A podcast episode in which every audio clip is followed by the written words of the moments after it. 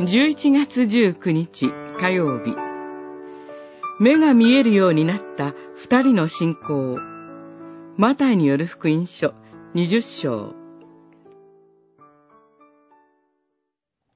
イエスは立ち止まり、二人を呼んで、何をしてほしいのかと言われた。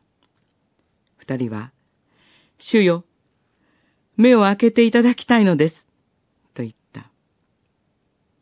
イエスが深く憐れんで、その目に触れられると、盲人たちはすぐ見えるようになり、イエスに従った。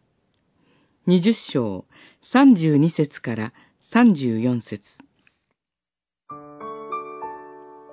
主イエス一行は、エルサレムの近郊のエリコに入りました。大勢の群衆も従っていました。すると、道端に二人の目の不自由な人が座って、物乞いをしていました。その二人は、主イエスが通ると聞くと、声を張り上げて、主よ、ダビデの子よ、私たちを憐れんでください、と叫びました。周りの人の制止も振り切って叫び続けました。彼らは目が見えません。主イエスがどこにいるかわかりません。